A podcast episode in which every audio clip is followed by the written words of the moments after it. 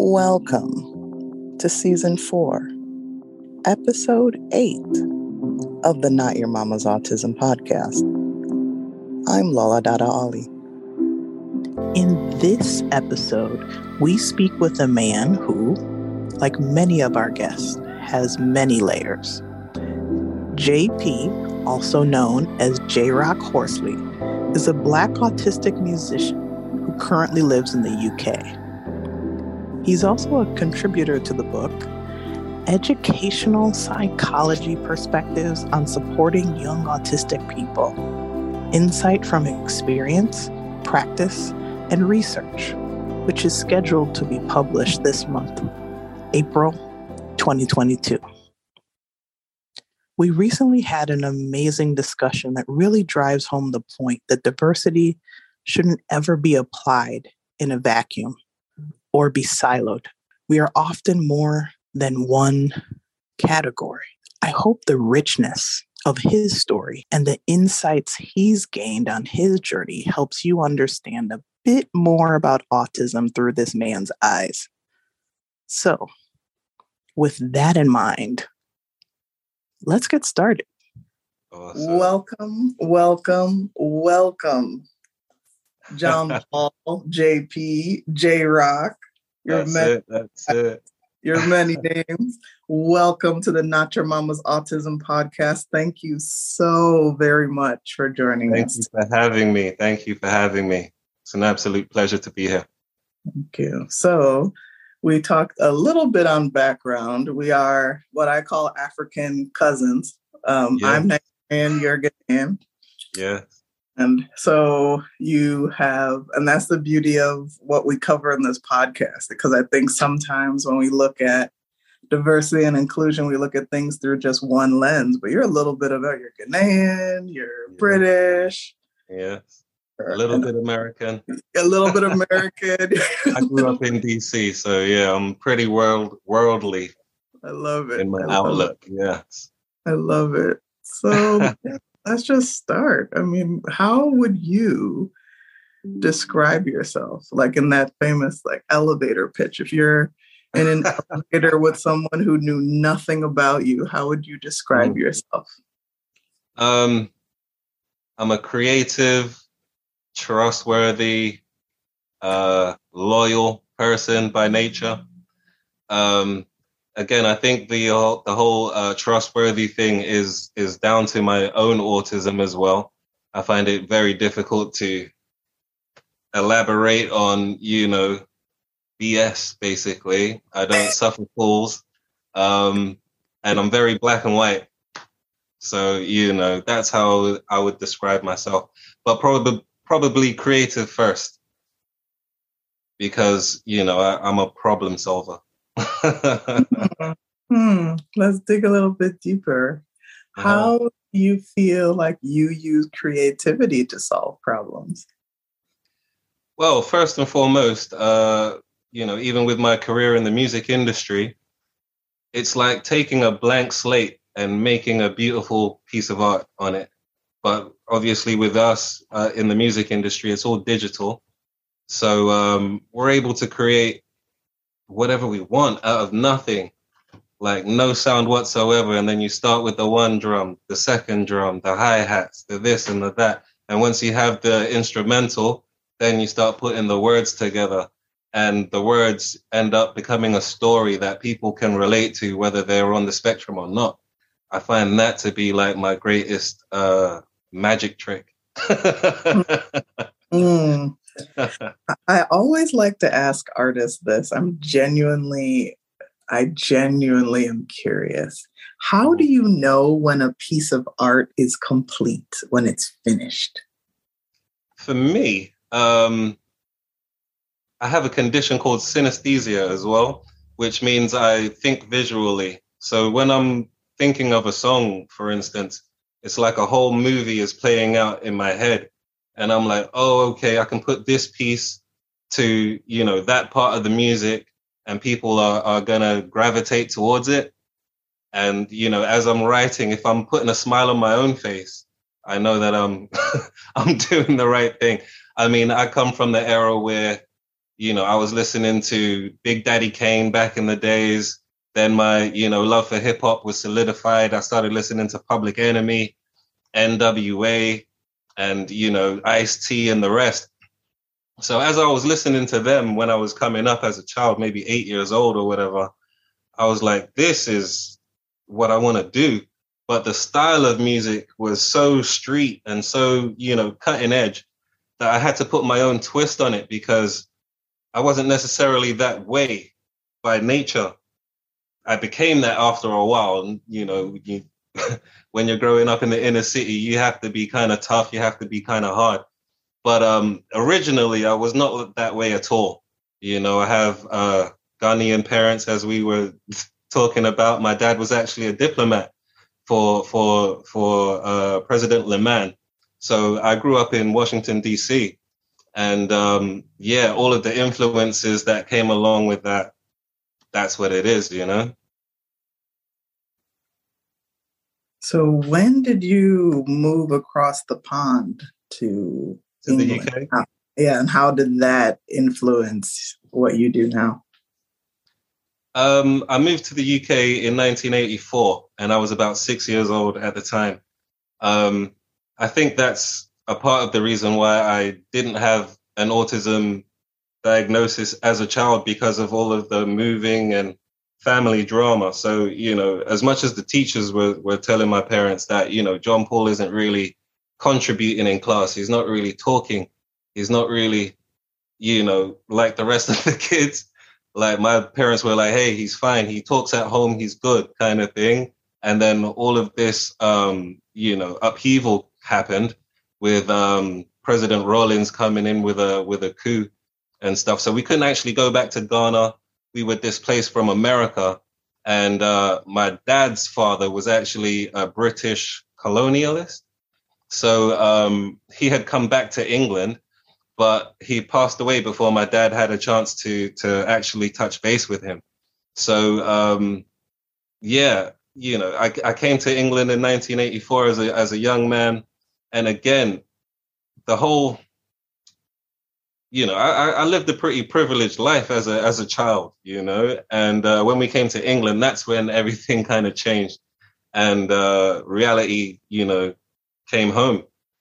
We didn't have the big house anymore. We didn't have the chauffeur-driven cars anymore. We didn't have anything, so I had to learn life from the beginning, you know, and um, it was a little bit difficult like uh, as a six year old hearing other six year olds swearing you don't really get that in america but like in the uk it's commonplace. Everyone was swearing this that and the other cussing each other. So again coming from a place of not really talking much and having to understand and navigate my way around you know children that were a little bit quicker than myself you know it caused me to speak out. It caused me to you know, beat them at their own game kind of thing. And, um, you know, it, it wasn't always proud moments. There were times where, you know, I was, you know, around six years old still and, you know, writing swear words and, you know, totally getting a beating and stuff like that. So, you know, it was, it was a, it was a funny time for my whole family, but I, I guess for myself especially because, you know, I knew that there was something different about me, but I just didn't know what it was. Or, you know, I didn't know how to transition from being a quiet and reserved kid into speaking out. So um, I learned the hard way, and um, it made me the person who I am today, basically. Yeah. At what point did you realize that you wanted music to be a major part of your life? Okay, so again, um, maybe I was 10 years old and um, my dad had bought me a radio for my birthday. So I was constantly listening to like underground stations in the UK. And, you know, we used to have these TDK tapes back in the days. So I would press play and record and record my favorite songs from there. Um, again, I got really creative. I, I was able to cut my tapes and stick them back together with you know, tape and stuff like that. And um, I was able to actually record songs almost like, you know, without having a karaoke player or without having anything. I was just being creative as a child and and trying to hone my skills as a as an artist. But at 10 years old, you're not thinking about being an artist artist. You're just thinking about having fun with words. So again, you know, being on the autistic spectrum, having fun with words, it doesn't really fit in the same sentence. But um, again, my dad was very strict with with you know the learning in the house. He used to make me like write out pages from the dictionary and stuff like that. So by the time I was 10 years old, my knowledge of the English language was vast. And, uh, you know, I was writing simple rhymes, you know, creating simple beats and playing it to my friends who were like, wow, you're the rapper now. And I'm like, really? but, you know, when you get so many people saying you're good at this, you kind of think, oh, okay, I'm going to try my hand. And uh, for many years, you know, I was just rapping. When Kris Kross came out, I was telling all of the kids at school, I'm Kris Kross and stuff like that, rapping their raps around the, the playground until they found out that, you know, there is a group called Kris Kross and I'm not in it and so forth and so on. so, you know, my mind was wandering quicker than quicker than anything else. But, you know, I knew that that was what I wanted to be at that point and um, I was I was adamant that I was going to make it happen. That Kris Kross story is amazing. Thank you for sharing. Thank you. I appreciate that. So you mentioned several times now that you knew you were different, but mm-hmm. when did you get your formal autism diagnosis? Oh, I was 38 years old when I got my formal diagnosis. So very late diagnosis. And um, I suppose it came about because my eldest son, who, who is 14 years old, he was uh, going through the diagnosis process. But while they were going through it and they were talking about the uh, traits of autism and the symptoms that you might see in a in an autistic person, I was like, oh, I have that. I have that. I have this. Like when they were saying hypermobile limbs, I was like, my limbs are hypermobile. When they were talking about extra sharp hearing, I was like, dude, I can hear people from three miles away. When they were talking about extra sharp um, eyesight and stuff like that, my partner will let you know I can see people from miles off and be like, oh, that's so and so, and you know, have a story for that person as well. So, you know, when they were going through the diagnosis process with my son, I was like, oh, you're going to be fine then because I have all of these these traits too. And then, you know, they let us know that yes, he is on the spectrum, but they couldn't tell us where. You see, my son was diagnosed uh, before he was two years old. And immediately after the um, MMR vaccination. So for me, it was like, whoa, like, did I mess up? Have I, you know, allowed something to go into my son's body that has created a regression or what? And of course, every everybody said no, no. There's no link between MMR and autism, this, that, and the other. And, and a funny story is this: I recently started working with the uh, healthcare service over here in the in the UK, the NHS, and um, I had to get my vaccinations. So when they were taking my bloods, they realized that I had never had the uh, MMR vaccination in my life. So you know, I went all those years without having the MMR, but I still have autism, which was mind blowing to me because of the regression I saw my son go through, you know. So again, I was thinking, is the MMR a accelerant for some people? Does it cause your autism to be compounded and and uh, what's the word I'm looking for? Concentrated. And um, maybe yes, maybe no. I mean, there's been no further research on that side of things. So um, I've allowed myself to not think about it so much and um, continue with life as, as best as I can, especially with my son in, in mind. So, is your son's, um, how can I say, version of autism or type of autism? It's it's different. Is it different from yours? Absolutely. Okay. Absolutely. I mean, for me, um, even when I was a young child, I was able to talk um, I just found it very difficult to speak in certain situations. Um, like if there was a new person in my environment, I would find it really difficult to, you know, get the words out. um, in school when I was in kindergarten or whatever. I didn't speak at all. I just sat there and waited to be picked up from from kindergarten and stuff like that. Uh, for my son, my eldest anyway, he's 14 and nonverbal. So even in the house, around people that he's used to, he still cannot get the words out. Occasionally, you will hear him say one word here and one word there, but it may be months between. And um, yeah, my my version of autism is called uh, Asperger's syndrome. So it's something that people like Einstein have had, or even uh, your Elon Musk's type of thing. But my eldest son has classic autism, you know, so he's nonverbal. He speaks with uh, sign language, or he can type. So um, he's always showing me his iPad as to what he's, you know, looking for or what he wants. My daughter is more classic autism as well. My son, mm-hmm. uh, PDDNOS, pervasive yes, developmental yes. disorder, not otherwise specified for our listeners who don't know. Um, now, um, at least in America, there's everything's just classified under autism spectrum disorder all right. together. There are different levels. I'm not sure how it is in the UK, but I mean, we still like to be specific about uh, where people are on the spectrum. So now that I work in the NHS, I work with adults who are on the spectrum, but they have other maybe mental health issues.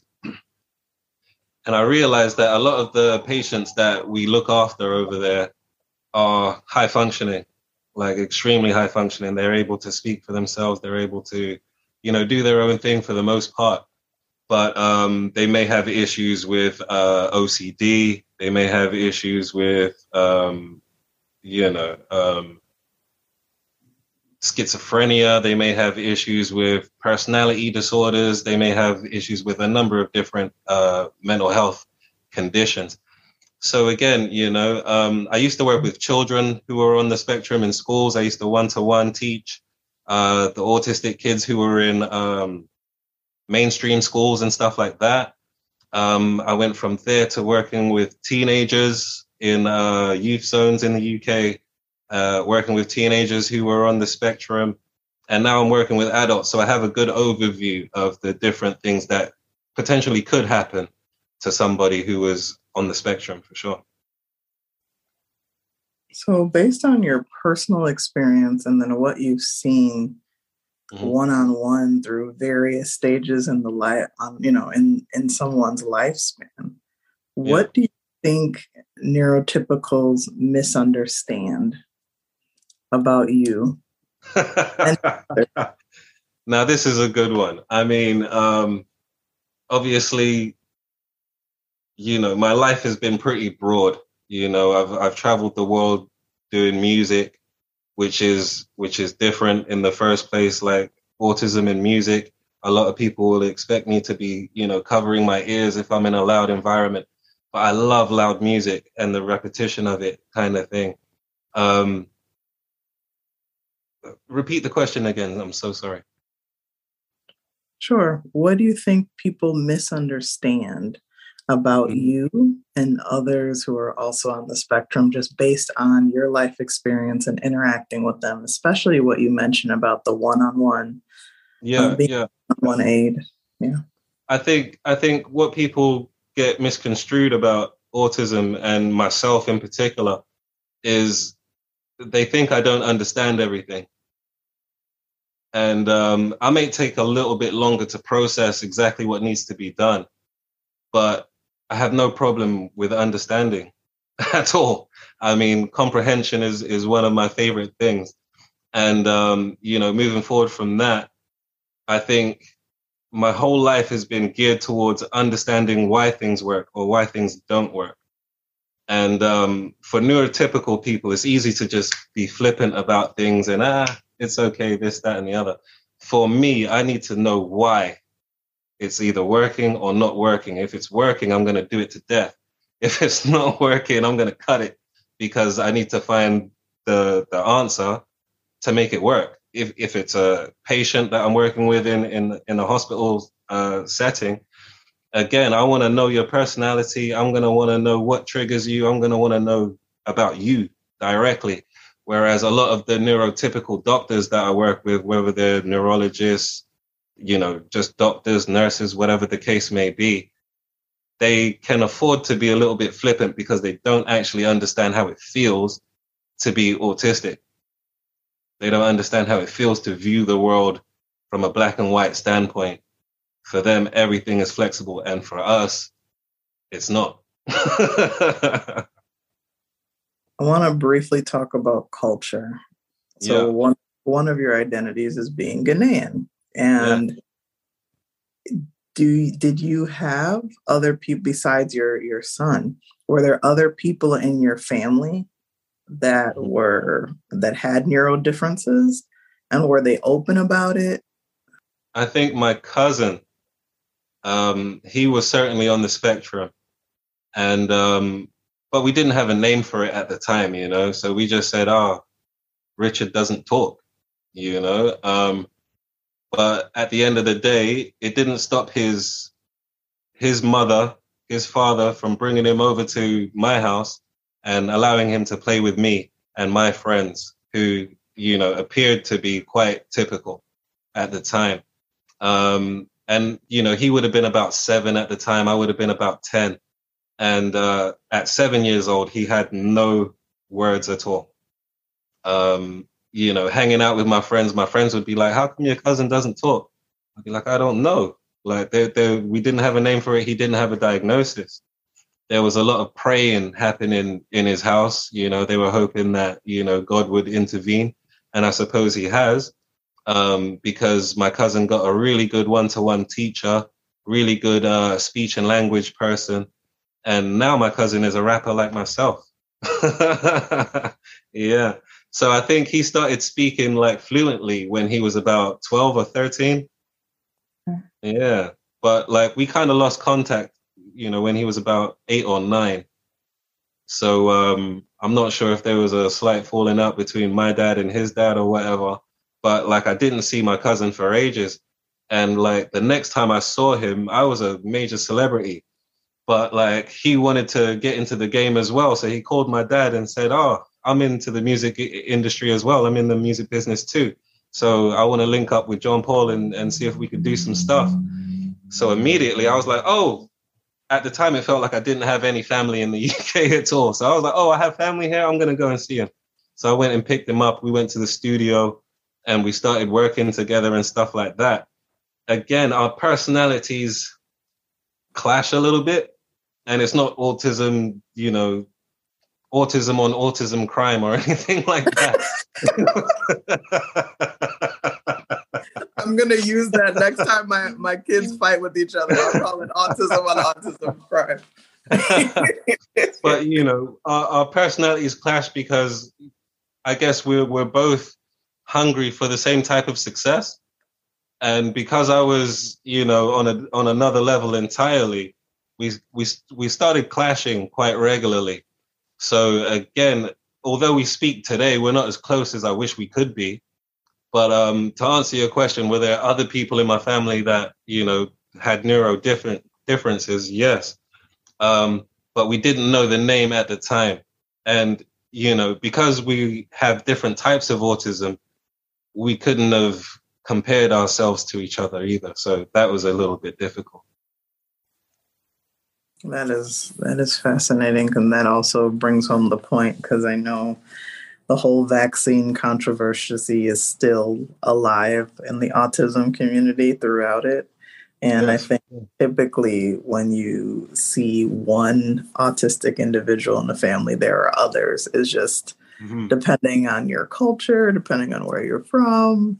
Absolutely. There may or may not be a name for it, or people may mm-hmm. just act like it's not there in yeah. my in my humble opinion. In my humble opinion.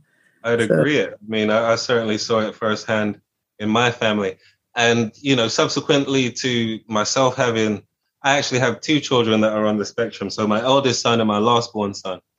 Uh, my last born is very talkative, but he stims a lot through the day. So you know, that was the first thing that drew his autism to my attention but he's a he's a very clever kid.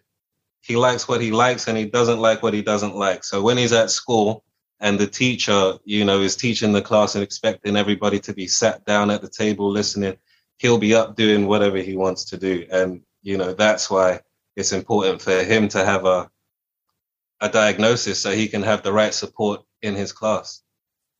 Do you mm. believe that autism enhances your music making?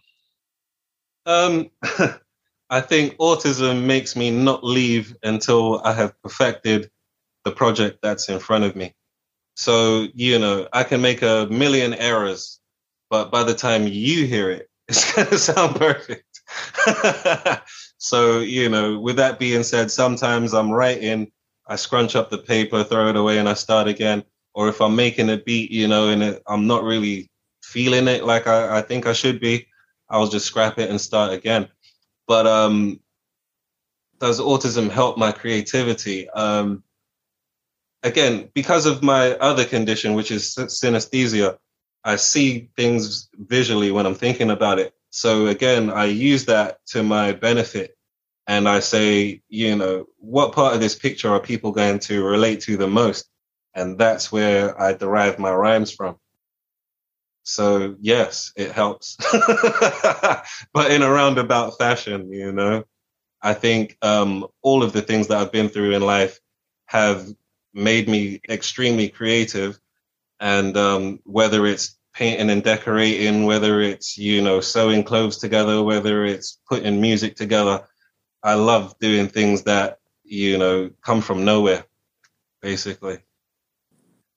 No, this may be a hard question, but do you have a favorite project? Do you have a favorite song?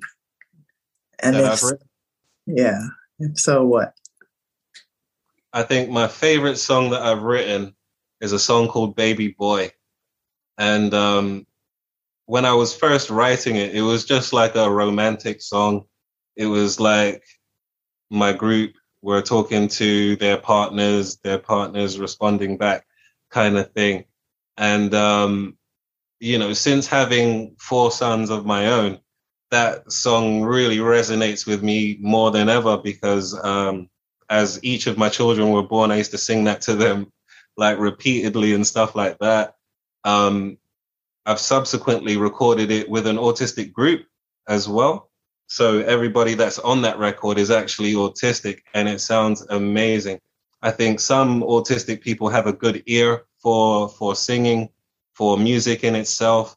So when I was doing that project with um, a lady named Anna Kennedy, OBE, over here, that was my proudest moment in my career because like I've take I've taken like seven autistic people, put them in a studio, re-recorded one of my you know classic hits and made it sound even better. So yeah that for me is my favorite song. So you are raising two autistic sons of your own. Are there lessons that you wish your parents knew that you're now incorporating into your parenting today? Um i think for me um my house was 50% strict and 50% like really soft. So my dad was the strict person. My mom was really soft. And um, I needed both to become who I am today, kind of thing. Like my dad would make me sit down and do my homework every day. When I finished my homework, he would have some extra work for me to do and stuff like that. So I became super intelligent, like past my peers by the time I was around 11, 12, like there wasn't much the teachers could tell me anymore. Um, as far as learning was concerned. And, uh, you know, I became a bit of a Jack the Lad or a class clown, if you will. And I was cracking jokes. And then the teacher would say, Hey, John Paul, what is, what's the answer? And I'd say, you know, what the answer was. I would irritate every teacher with that kind of thing. I, I wouldn't even be listening. But when I can see the equation, I can work it out kind of thing. So as I say, I think I needed both the the strict with the loving side. Like the person, like I've never seen a more relaxed person than my mother. Like I've never heard her raise her voice at any of us children or anything like that. My dad, on the other hand, he, you know, ruled with an iron rod.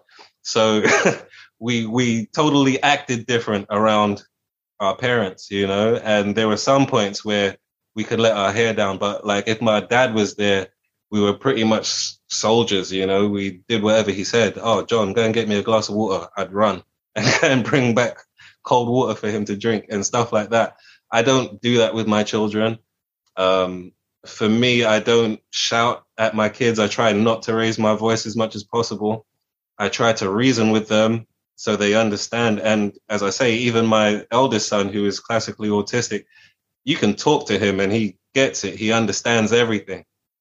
So I'm very mindful of what I say around him. Um, I do talk about autism a lot when he's around, but I don't make him feel like autism is a is a death sentence. You know, I make him feel like autism makes us superheroes. I wanted to ask you briefly. You did mention you had a partner. I wanted to know is your partner also on the spectrum as well? No. Um, my partner is absolutely neurotypical. And, um, you know, I think going through the autism diagnosis because I was I was with her at the time. It was difficult for all of us, really. I mean, I went into the diagnosis process, you know, very optimistic, but again, I wasn't thinking that the professor would be able to find any autism in me at that stage of my life. I mean, I was super successful, um, you know, doing things that a lot of neurotypicals weren't out there doing regularly. And um, you know, I went through it thinking that, you know, I have these attributes and I have these, um, you know, uh, what's the word I'm looking for? Traits, even of of being autis- autistic, but like, will they be able to see it, kind of thing. So, you know, as I was going through the different trials, um, one of which was to make a sandwich, right? So I had a, a person call me up and, and make an order, for instance. So I put the phone down and start creating this sandwich. Then they call back and say, actually, scrap that. I want it to be this, this, and this instead. So, okay, I have a sandwich here, but you want me to change it. Why is, is what's going through my head. And um, I almost broke down at that point and I, I just wanted to quit. And then I realized, okay, maybe this is an autistic trait of mine, you know? So again, back to the question, you know, how did my partner feel about me getting uh, diagnosed? I think, and I'm, I'm I'm being dead serious here. I think she thought that you know overnight I had become Forrest Gump or something like that. You know, like overnight I just became Rain Man. Like all of a sudden his eyes are off the ball. He's not this. He's not that. He's not as much as I thought he was, and that was the um, I suppose heartbreaking thing about my diagnosis. It wasn't what the public thought. I don't care what the public think of me. I care about what people in my house think of me. And, you know, if we're not seeing eye to eye about something that is totally me, then it's not going to work, you know? Yeah. So, yeah. you know, we started having issues and different types of conversations at that point. And, um, you know, we still we still you know are very close and stuff like that, but it's not how it was in the beginning or anything like that. So you know, it, it did cause some issues. Um, when I was going through the diagnosis process, they also asked me a funny question, which was, um, "Do you think this is gonna stop you from getting work in the future?" So I said, "No, I don't. Can't see it," kind of thing. Um, again, I was very self-employed. I, I, I, wasn't depending on anyone to generate money for me or anything like that. So um, I was like, yeah, I, I don't see it happening. I don't see it shortening my career options, kind of thing. But in some ways, it did. I mean, you know, my group, I guess, started looking at me slightly differently. Um, a lot of things changed, you know, but it was the people that were the closest to me that were acting brand new, if that makes mm-hmm. any sense. Mm-hmm. And you know, the people that didn't really know me but saw, you know, my my transition, whether it was on social media, on TV or whatever, everybody else was super supportive. So I didn't understand why, you know, the people that were closest to me just didn't understand or or they thought that I had become a different type of person or something like that. So mm. again, like I haven't really changed personality wise. I just understand myself a little bit more. So um, as far as you know, meeting new people and having new relationships, I don't have those issues. But I think the people that I want to be normal with, it's very difficult because you know they have a different perception of me now, which is mm-hmm. a little bit weird. mm-hmm. Mm. That's really honest. I appreciate you saying that. I think that's the really hard part about being open about this journey. And I can mm-hmm. only imagine it from the self advocacy lens, but from the advocacy lens, there is a version of that as well. There are some Absolutely. people who are close to you that you hope will understand what they don't quite understand the way you hope they would. Definitely. You adjust and you end up adjusting. It doesn't mean it's not painful, but you end up adjusting. Oh, it, it hurt a lot, and I'm talking about maybe three or four years ago. I was I was going through it with everyone, mm-hmm. and it was like, okay, people, do you think that all of a sudden I'm different? I've become somebody else, or like, why are you, you know, behaving in this new manner towards me? Because you know we've been rocking with each other for many years, so there's no reason for this sudden change. But um, again, I think in in some in some relationships it's a bit of a power struggle. And if I'm the face of something and I'm out here admitting, hey, I'm I'm on this spectrum or whatever is the case, people are like, no. In fact, let me do the talking from now on. This, that, and the other. And it's just not it's not on, it's not right, it's not cool, it's not what the people are after. It's different.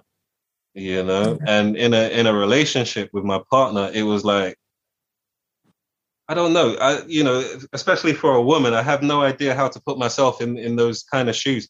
But like my partner was disabled; she has a spinal condition and stuff like that. So I came into the relationship understanding fully that you know there's sometimes where you're not going to have use of your legs. I will carry you at those times, and I will be your legs, kind of thing. If there is a issue going on, I will be your backbone, literally, and I will you know help you through it. But as soon as I had an issue. It was like, look at you. this is your problem. And no one knew how to help, you know, and they became so adverse to everything I was doing. It was like, what is the point anymore? kind of thing. Mm-hmm. So, you know, that that is my only hang up about getting my own diagnosis. If I didn't have a diagnosis, you would just know me as J Rock the, the rapper or J Rock the celebrity or J Rock the this or that. But um, there is a full reason why I am J Rock, the autistic advocate, and that is because if more people understand what autism is actually like, then they can adjust better. You know, everyone is not Rain Man, everyone is not Forrest Gump, everyone is not not Einstein even. But like you know, we're all different. We all have our talents. We all have different personalities. There are some things that we may do that are similar, like you may stim in a similar way to another autistic person. You may even like some of the same things as another autistic person. But in a neurotypical life, eh, you know, you again find people that you have things in common with. So for me, it's just been a normal life. For everybody else, it's like, whoa, he's got this diagnosis and now we have to do this. It's not true. Just keep it moving how you were before and we'll be fine.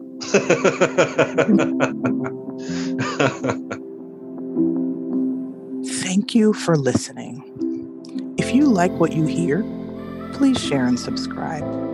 If you're interested in the genesis of this podcast, particularly the reason why this podcast came to be, check out season one in its entirety. I've also decided to share parts of our story in written form through a column titled The Caregivers Chronicles. If you're interested, you could check it out at psychcentral.com. You could follow us on social media at, at Not Your Mama's Autism on Instagram and Not Your Mama's Autism on Facebook. See you soon. Not Your Mama's Autism podcast is hosted and written by my mom, Lila Dada Ali, and it's also co written and produced by me, Fellow my dad, little sister Alero, and I are all occasional contributors. My dad, Tosinali, also helps produce sometimes. Big thanks to my aunt, Lolane Williams Ollie, who did our graphic design. See you guys soon.